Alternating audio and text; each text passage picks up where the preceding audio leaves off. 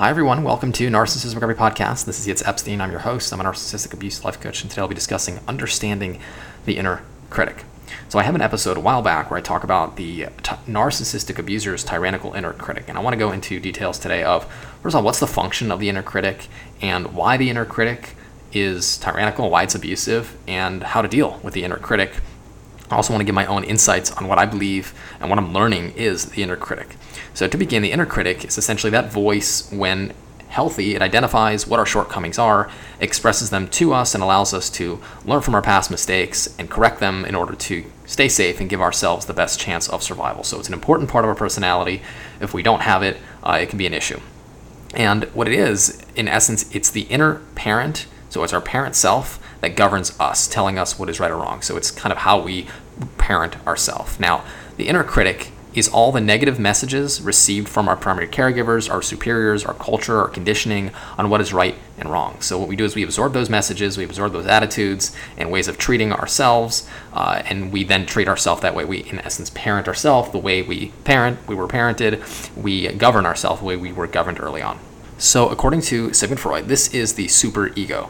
The balance between the id, the ego, the superego, according to Sigmund Freud in psychoanalytic theory, when balanced, creates a healthy, individual. Now, when there is a lack of compassion, when there is a lack of a healthy ego and a healthy balance between the, id the ego and the superego, the superego in it of itself becomes overabundant, it becomes tyrannical, it becomes abusive, and ultimately becomes one's own abuser in their own head.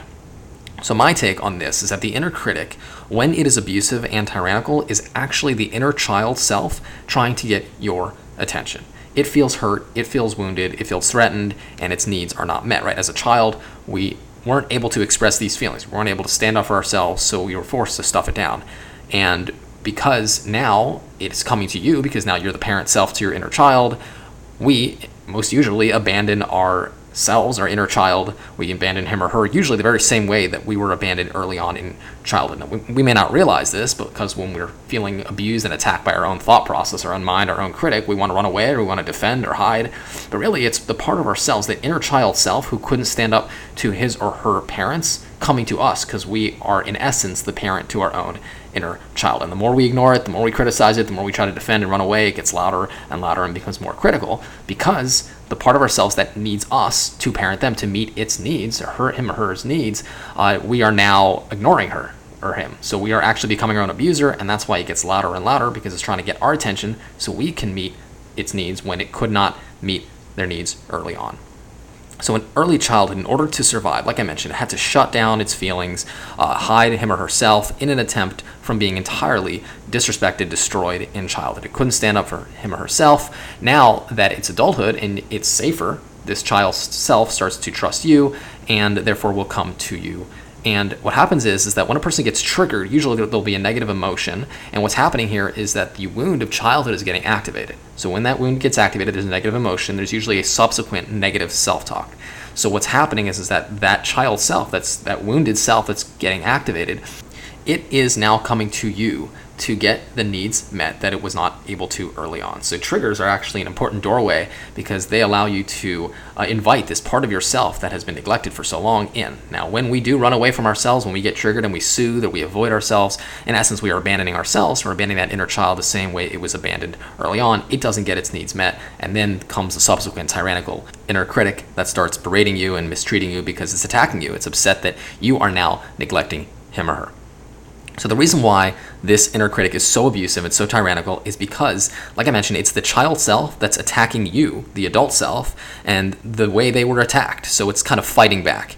And in an attempt to take back its power, to not feel so helpless, and to finally communicate its needs and get them met, it comes after you as it would have come after the adults early on. So it, now sees you as the parent self coming to you to get the needs met, um, with someone who he or she trusts. So now, in essence, that child self is trusting you. And that's why triggers are important because when you are triggered, that means that that child self is now coming to you because it trusts you. So that's a huge opportunity to now make up for the damage early on. But then when we run away from our triggers and soothe and avoid, we are, in essence, just abandoning ourselves all over again. And the child self feels more hurt because it's betrayed again and then it attacks harder. So after a while, through repeated neglect by the adult self, the inner child becomes a part of you that is attacking you. It becomes the part of you that is self sabotaging. In essence, it sees you as the enemy, and then there's the inner critic against you. So it's attack on you. It's a way to finally express him or herself and let herself or himself be expressed and, and experienced and finally get needs met. But like I mentioned, the more we run away, the louder it gets and becomes this feedback loop. So, one of the most mind blowing things for me that I have understood about this inner critic was that when I finally stopped running from this voice, when I finally stopped seeing it as the enemy, when I finally stopped soothing or, or just stonewalling, or, or even when I just enmeshed with it and it become, became part of my personality, when I was finally able to see it for what it was, and it was just a child self trying to express himself, I was able to stay present with that child long enough to allow him to express his pain, to allow me to feel his feelings, help him emotionally regulate, calm down. And once that happened, this child self felt so understood, so accepted, so validated, and suddenly it was calm. Suddenly this like critical voice stopped berating me and yelling at me, and I realized it's a wounded child. And wounded children, when they get upset, they lash out. So when you finally can just stay present with yourself and communicate with this child self, what happened to you? Why did this happen? Or why do you feel this way? And why are you saying these terrible things as opposed to making an enemy out of that child self or just ignoring it? Then ultimately we can finally deal with it, integrate it, and use the super ego for the function that it was designed and created to be. So, how do we do this? How do we really integrate our inner critic so it's not this demonic voice in our head ye- yelling at us whenever we make a mistake, criticizing us for every flaw we have? Now, first step is to identify with the adult self. You have to be the adult in the relationship with your inner child. If you become the child, you'll lash out towards yourself, or you lash out to other people, or you're clinging on to other people. You become clingy or narcissistic, abusive towards others or towards yourself. So we have to see yourself as sort of two separate people. There's the adult self and the child self, and become the adult self and nurture the inner child. You got to stay present. You got to stay present with yourself part of what was so damaging in childhood is that our parents were emotionally unavailable. They neglected to emotionally regulate us and to meet our emotional needs. And therefore, you need to do that for yourself. Stay present with yourself. Listen to this part of yourself like you would a child who's throwing a tantrum. Hold space for him or her. Allow her to express feelings. Uh, say the things that she or he wants to say without judging, without uh, avoiding, without punishing. Just be present and have compassion. Feel the pain that you were unable to feel early on. Think about it the child self is in pain, it is frozen in pain. You have to open up the environment for this child to come to you, express him or herself, and then they will feel safe to continue to do so, and then you can continue to integrate that child self. Now, the way I see it is when there is an inner critic, when there's tyrannical, abusive self talk, usually after you get triggered, it's an opportunity to develop a life skill and to continue to nurture the life skill of compassion and self forgiveness. So learn this skill. This is a vital skill in healing. We got to treat ourselves better than we were treated early on. We have to nurture this child self who's extremely wounded. It's not the enemy. It's not saying these hurtful things because it just hates your guts. No, it actually wants to connect. So let's give it the opportunity to connect with yourself, much in the way it was not connected to early primary caregivers uh, early on. Don't fight the inner critic. Don't become the inner critic. Uh, don't see it as the enemy. See it as the part of you that needs you, that needs your attention, needs your love, needs it to meet your needs. So let's meet his or her needs.